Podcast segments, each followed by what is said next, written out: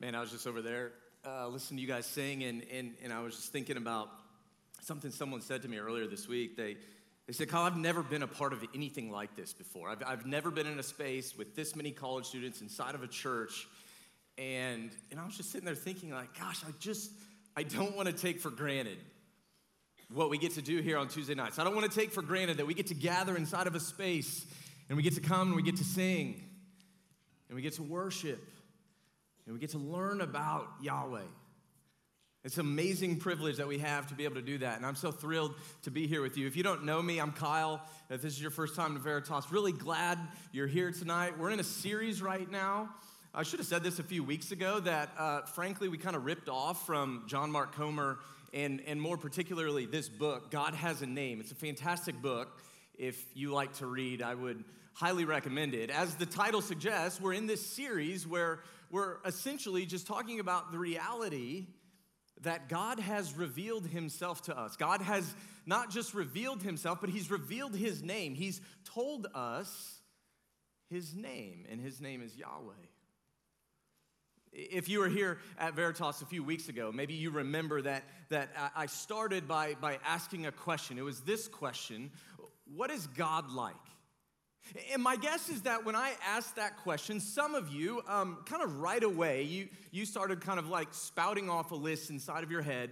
Yeah, this is, this is what God is like. This is what I think God is like. This is what comes to mind when I think about God. Others of you, though, you're not so sure. You don't really know what to think, or maybe, maybe you're confused. Maybe, maybe there are lots of different things going through your mind. And, and regardless of whether you think you know what God is like or, or you aren't totally sure what God is like, that's the reason we're in this series.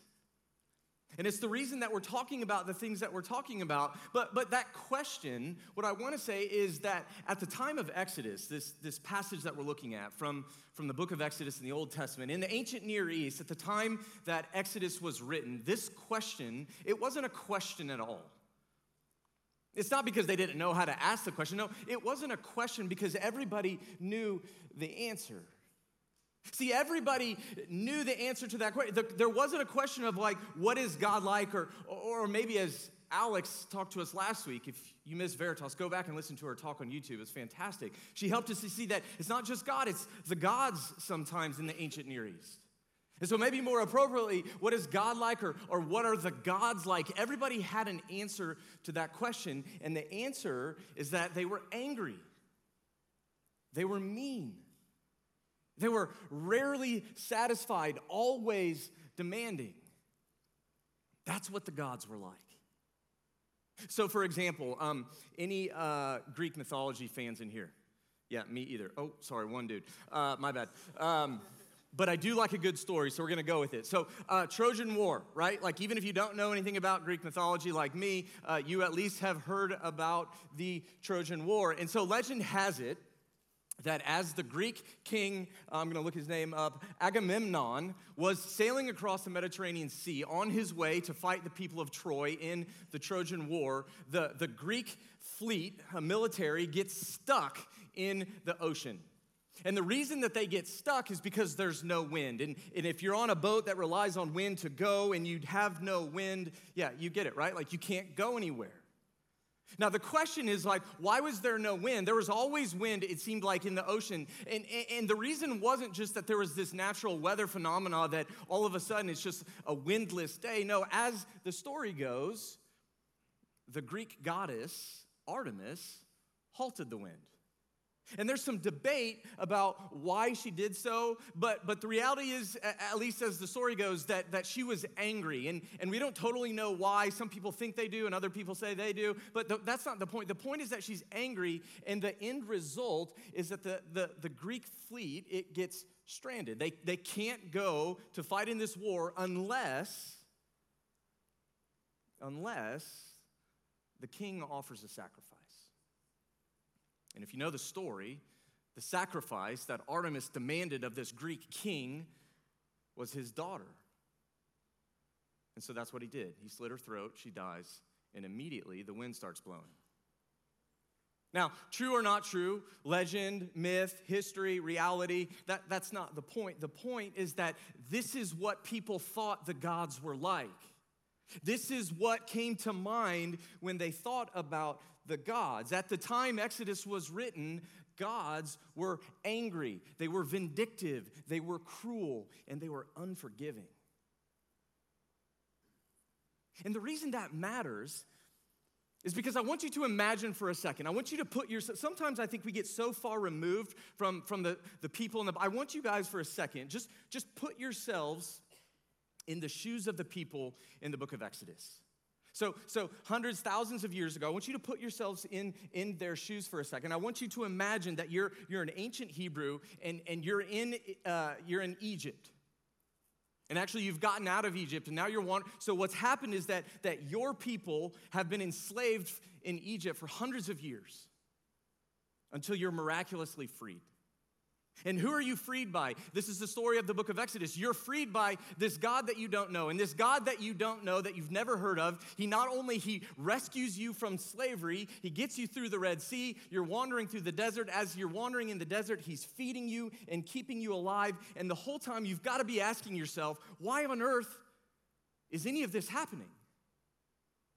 It's not like they understood who this God was. And so I want you to imagine the confusion, imagine the questions, because this isn't how the gods acted. This isn't what the gods were like. This isn't what the gods did. And so the question you must have been asking yourself is who is this God? Who is this God? What is this God like? That he would do these things. But you see that question, God isn't a riddle to be solved. He tells us himself. I just said, he reveals himself to us. He, he reveals himself to them. He gives them his name, Yahweh. See, what they find out is that whoever this God is, they didn't have a lot of answers at the time, but what they find out is that whoever this God is, he knows them and he wants to be known by them. And what I want to say is the same thing is true for us now. It was true then, and it's true for us.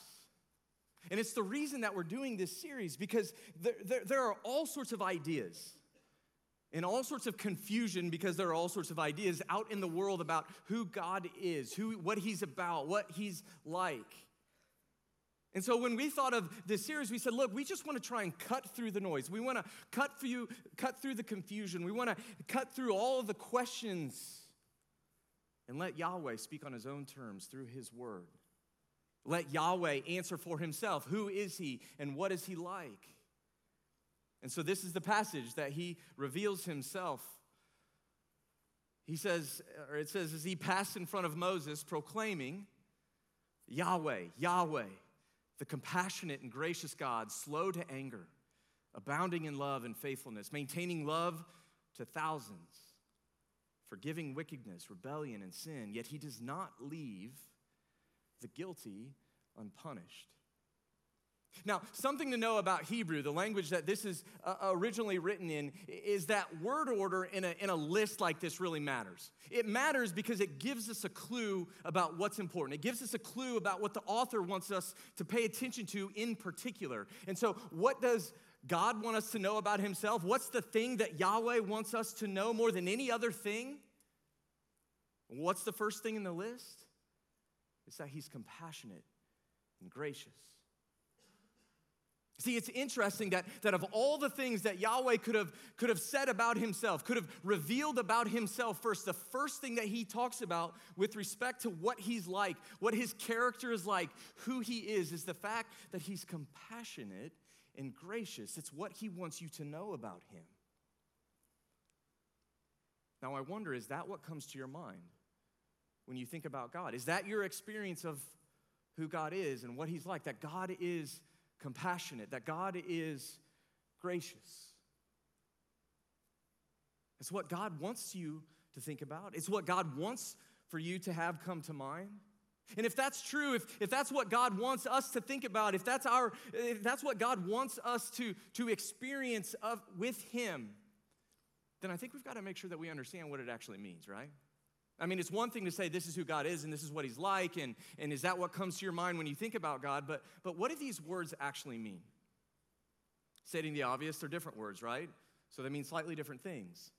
So let's do one at a time. What, is it, what does it mean that God is compassionate?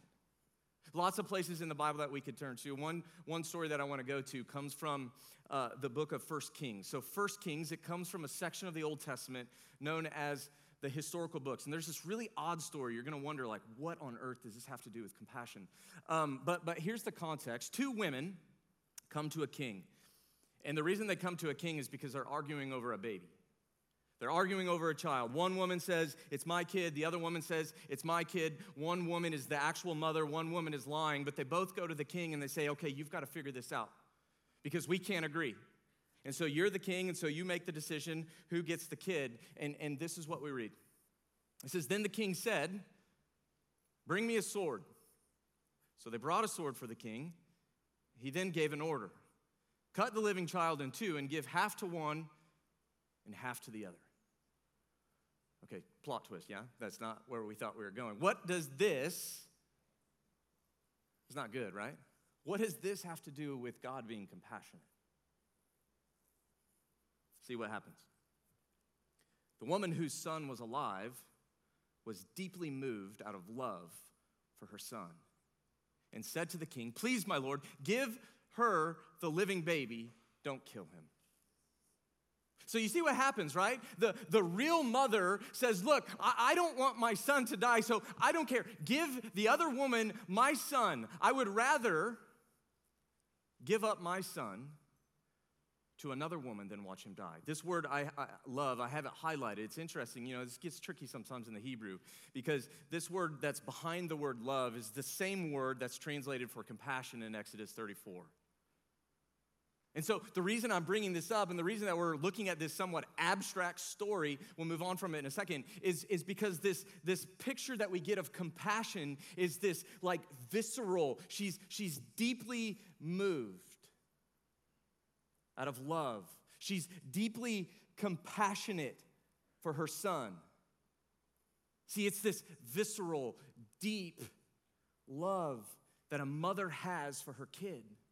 That's the picture of compassion that we get from this passage. But it's not the only picture that we get in the Bible of what compassion is. This, this is another, uh, uh another passage. This is from Psalm 103. David is saying this. It's actually, um, well, anyway, uh. Yahweh is compassionate and gracious, slow to anger, abounding in love. As a father has compassion on his children, so Yahweh has compassion on those who fear him. And so you put those passages together, and what you have is that this idea of compassion in the Old Testament is that compassion is how a parent feels about their kids. And so to say that Yahweh is compassionate is to say Yahweh feels particularly, perfectly compassionate for his children, for you, for me, for us, for his people. Now, I want you to listen to me say this because, because I know that there's some of you here tonight. I've been doing this long enough to know that some of you here, we sing songs and you hear me say that God is perfectly compassionate towards you. That, that God is deeply moved out of love for you. And you're sitting there thinking to yourself, no, He's not. I'm not lovely. I'm not lovable. But I want you to hear me say this you are. You absolutely are. Because of Jesus, God loves you. He has compassion for you infinitely more. It's difficult for us to get our minds wrapped around this, but, but God's compassion for you, for every single one of us here tonight, is infinitely more than any, any earthly parent ever could be. It's true. It's who God is. It's his posture towards you. It's his posture towards it's one of compassion. But you see, he says he's not just compassionate, he's gracious.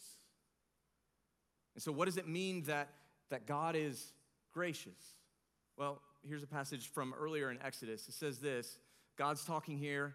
It's a little bit abstract, but we'll go with it. He says, If you ever seize your neighbor's cloak as a pledge, you are to return it to him before the sun sets. For that's his only covering. It's his cloak for his body. What else is he to sleep in?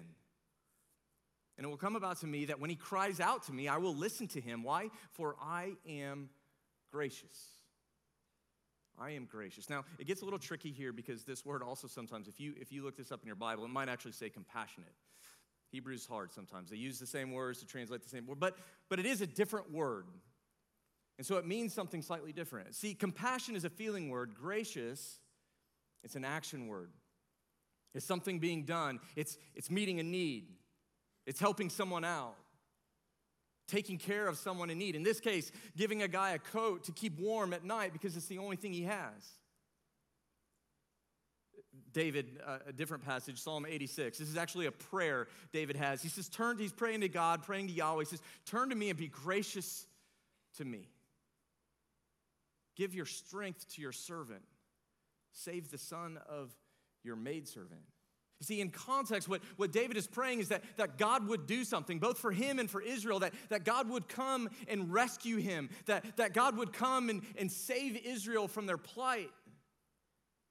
And so when we put both of those things together, what we see is that, that to say that God is compassionate and gracious is to say that, that God feels perfect compassion for us as his children. And He's also the God that comes to us in our time of need. He's the God that rescues us in our great need because of sin. See, I, I, want us to catch this. Of all the things that Yahweh wants us to know, of all the things that He could have said first in this passage, it's that He's compassionate and He's gracious. That's His posture toward us, that's His posture toward you. But, yeah, there's a but. It means he's also compassionate and he's also gracious to the person sitting next to you. Now, my guess is that's fine because you probably came with that person or maybe you met that person when you came and sat down and you're like, well, he or she's a pretty good guy. So that's, that's cool that God is compassionate and gracious toward that person. Okay, what about the person across the room that, that you didn't expect to see here tonight? Are you okay with God being compassionate and gracious toward that person? What about the person that, that you walked or saw walk through the doors that you thought, that's not the kind of person I would have expected to be in a place like this? That's not the kind of person that I would have ever thought would be inside of a church. Are, are, are you feeling good about God being compassionate and loving toward that person? It's a hard question if you're honest. Because I think the reality is, is that, that we all want, we're all excited about God being a God of compassion and God being a God of grace when, when it comes to who? When it comes to ourselves. I want that. And to be honest, I want that for my friends and I, I want that for my family, and I'm guessing you do too. We want God's compassion and grace for us and for the people we love, but, but what about other people? What about other people that we don't love as much? What about other people that we don't love at all? Not as much, yeah? Uh, that reminds me of a story uh, later in the Old Testament uh, from the book of Jonah. If you don't know, it's the guy that gets what? Swallowed by a monster fish, yeah? Um, and, and, and so if, if you know the story, remember, why does Jonah end up in the belly of a fish? If you don't know, I'm, I'm going to give you a summary. Here's the summary it's that Yahweh one day comes to Jonah and he says, Hey, um, I want you to go and do something. I want you to go to Nineveh. I want you to go to the Ninevites and I want you to preach a sermon. And here's the sermon. I'm going to give it to you. All you got to say is 40 more days and Nineveh's going to be overthrown. That's all you had to say, Jonah. You got to go to Nineveh and, and you got to say 40 more days and, and Nineveh's going to be overthrown. But, but you see, Nineveh was a hard place to go to. The Ninevites were, were not great people. I mean, they were evil, and to say that they were evil is a bit of an understatement because these people were horrifically brutal. So, so we've got writings um, that, that kind of talk about uh, people at this time, and we've got writings of, of kings from Nineveh, the Ninevite kings, and, and, and some of these writings, I mean, tr- truly terrible. Things, kings boasting after military victories of, of piling uh, human heads, their victims' heads outside of the city gates, making pyramids out of heads. You've, you've got kings boasting about burning kids and women, killing them. You've got stories of, of, of people being skinned alive and, and their skin taken and plastered on the city walls. And so, so off, I want and we could go on and on, but, but the point is that Nineveh was a terrible place, and Ninevites were awful, terrible people. Which is why God tells Jonah to go and preach against it. To go and preach against their evil, to go and preach against their rebellion against him. But, but instead of listening to, to God, Jonah says, Yeah, right, I'm not going there. And in fact, I'm going the exact opposite way. And that's what he does. He runs as fast as he can in the other direction towards a city called Tarshish. But you see, disobeying God doesn't go well for Jonah. And just as a sidebar, it doesn't often go well for us either, does it? Jonah runs away from God.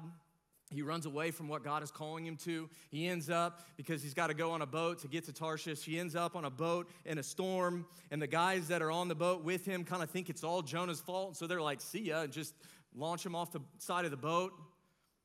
He's drowning. Fish comes by, swallows him up, and Jonah's going to die. Except he doesn't because the fish ends up vomiting him up. God gives Jonah a second chance. Jonah gets a second chance on life, and this time Jonah has the smarts to say, okay, I'm going to listen to you, God.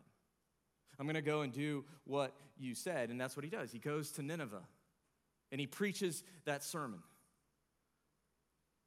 And get this it works. Jonah 3, verse 5. The Ninevites, short verse, but it's all that needed to be said. The Ninevites believed God. They hear this sermon and they believed God. And this is what happens next, verse 10. It says, When God saw what they did and how they turned from their evil ways, he relented and did not bring on them the destruction that he had threatened. Now, you would think this would be good news, yeah? Like, like you've got these evil people in this evil place doing evil, evil, terrible things, and, and, and a guy comes and, and, and you know, preaches a sermon, and, and they kind of realize, man, we're blowing it, and, and they repent.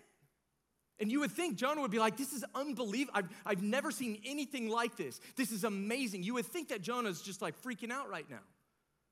God, this is so good. God, you're so good. Look at what you can do, even with the worst of people.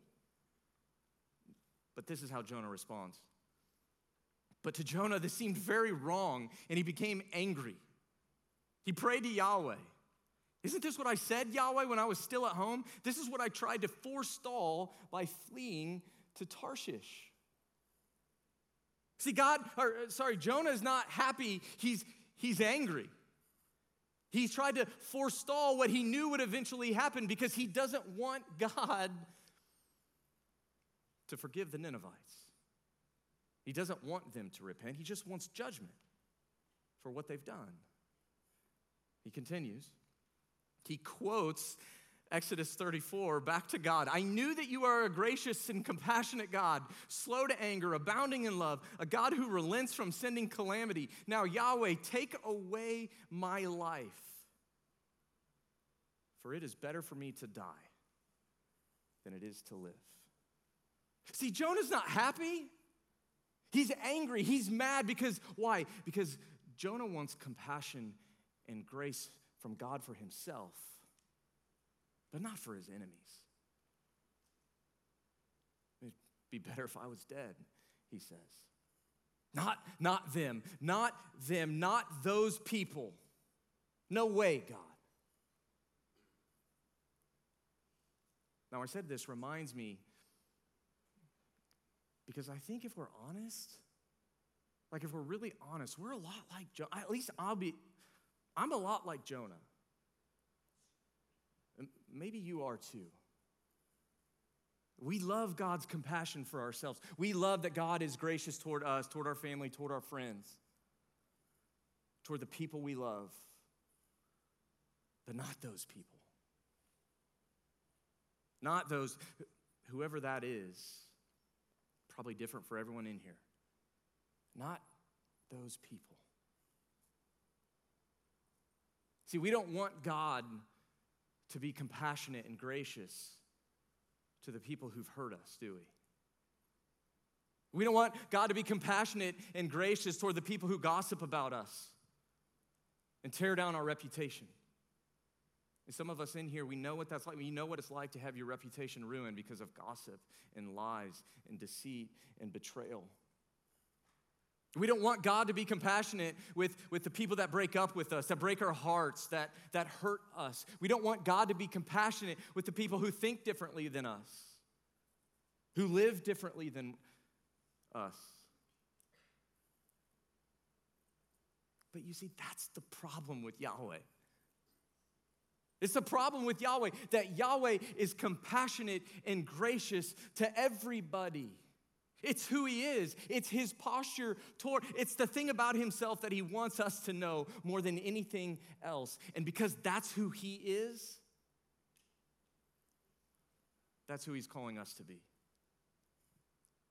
Because God is compassionate and gracious to us, that's who He's calling us to be to others. Not to some, not to the people we like, not to the people we love, not to the people that we get something from or the people that we enjoy being around. No, God is calling us to be compassionate and gracious to everybody. Every single person, period.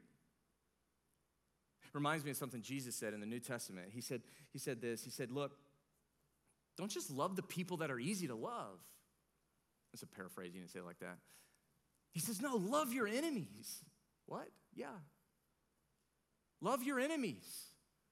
You, me, us, love our enemies. Pray for people who persecute us. Pray for people who make us suffer. Pray for people who make life hard for us. Speaking of hard, that's really hard, isn't it? I mean, at times, if we're honest, it seems impossible to love people like that. It seems impossible to be compassionate and gracious towards people like that, but that's what it means to follow Yahweh. He doesn't give us the option. He doesn't say, if you want to, this is how you could live. No, He says, do this. Love your enemies. Pray for people who persecute you. Be compassionate and gracious because that's what I am to you. And so I think we've got to ask ourselves the question, yeah? Like, is that us? Is that you? Is that even what you want? To be someone who is compassionate and gracious, not to some, but to all. See, here are a couple questions that, that I myself I wrestle with and, and, and want us to wrestle with. Who, who do you need to be more compassionate toward? Who in your life do you need to be more compassionate toward? Who, who do you need to be more gracious with? Who are the people that, that, if you're honest, that are just in your life that, man, I just, I need to be more gracious with that person or those people. I need to be more compassionate it's hard, but that's what God's calling me to. See, who do you need to have a conversation with? Maybe tonight. Do it. God is nudging you. The, let the Spirit nudge you in that direction. I know it's hard. Ask God to help you. Ask God to change your heart because get this, that's what He does. That's who He is. Over time, He's going to change you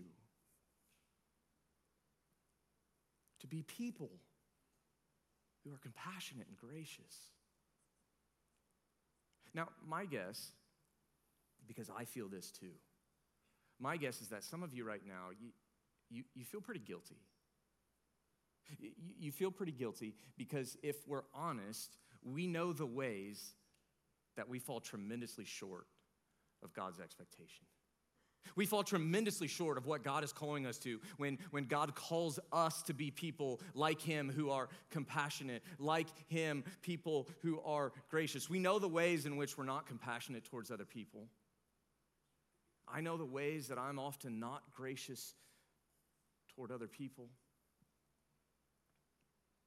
And if you're like me, what happens when I'm aware of that, in my good moments, when I actually become aware of that, what happens is, is that not only do I feel guilty, but, but shame starts creeping into my heart. And, and when shame creeps into my heart and it sticks around too long, it starts to infect my life.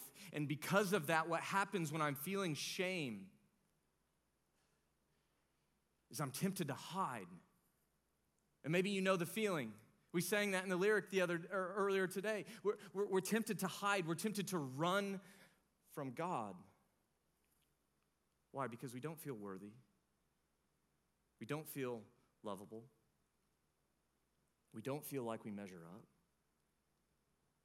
But I want to encourage you tonight. If, that, if that's how you're feeling, I just want to leave you with a bit of encouragement. And the way that I want to do it is I want to share a story. It's, this, it's a story that Jesus told.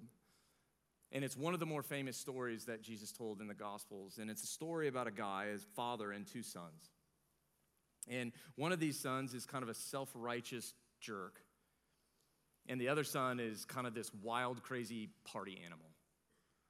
And maybe you've heard the story, and if you have, you've heard people talk about the story. What, what happens is a lot of times when people tell this story, what they end up focusing on is the son, the, the licentiousness of the son, the way that the son squanders the, the family inheritance, the way that he blows his wealth, the way that, that he brings dishonor and shame to the family name, the way that at the end of the story he's eating next to pigs in a trough. And so it becomes this story about how, man, if we just do whatever we want, whenever we want, and run far from God, we don't, it doesn't go well. Not for him, not for us.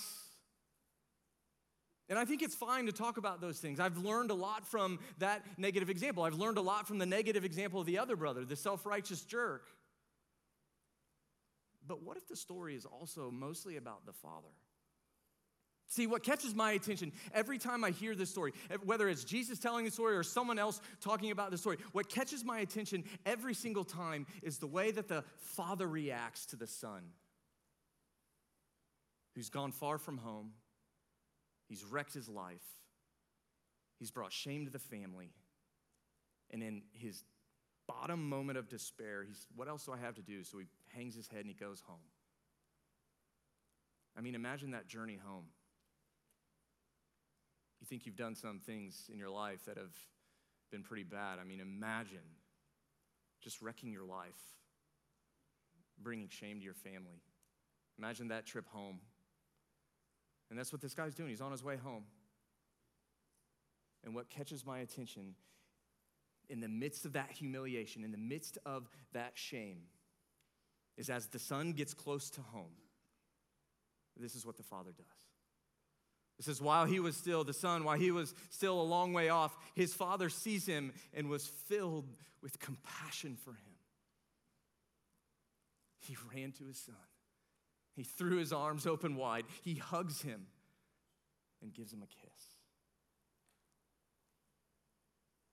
See, the son had squandered his life, he'd wrecked his life, and yet the father's compassion is unshakable. It's unshakable. And the reason I'm sharing this story tonight is because Jesus uses this story to say this is exactly what it's like with God. This is exactly how God feels about you. Whatever you've done, whatever we've done, whatever we're doing, whatever someday we will do, that your heavenly Father wants to meet you there, give you a hug, and bring you home. Now, of course, He wants us to change. He doesn't want us to stay in our rebellion, He doesn't want us to stay in our disobedience. He wants us to repent of the ways that we sin, of the ways that we rebel. But I want you to leave tonight knowing, we, we sang earlier that, that we run to the Father. Here's what I really want you to leave tonight knowing that your Father, wherever you are at in life right now in this moment, is running to you. And He will never stop running towards you. There is nothing that you can do that will inhibit your Heavenly Father running to you because He loves you and He has compassion for you and He wants to show you His grace in Jesus. It's nothing that you have to earn. All you have to do, all we have to, this is the best news, all we have to do is receive it. That's who Yahweh is. That's what He does. See, God really does, Yahweh really does love us. And I pray that that would change us. That that love, that compassion, that grace that God shows us would transform us into people who go out and do the same. Let me pray that that's true right now.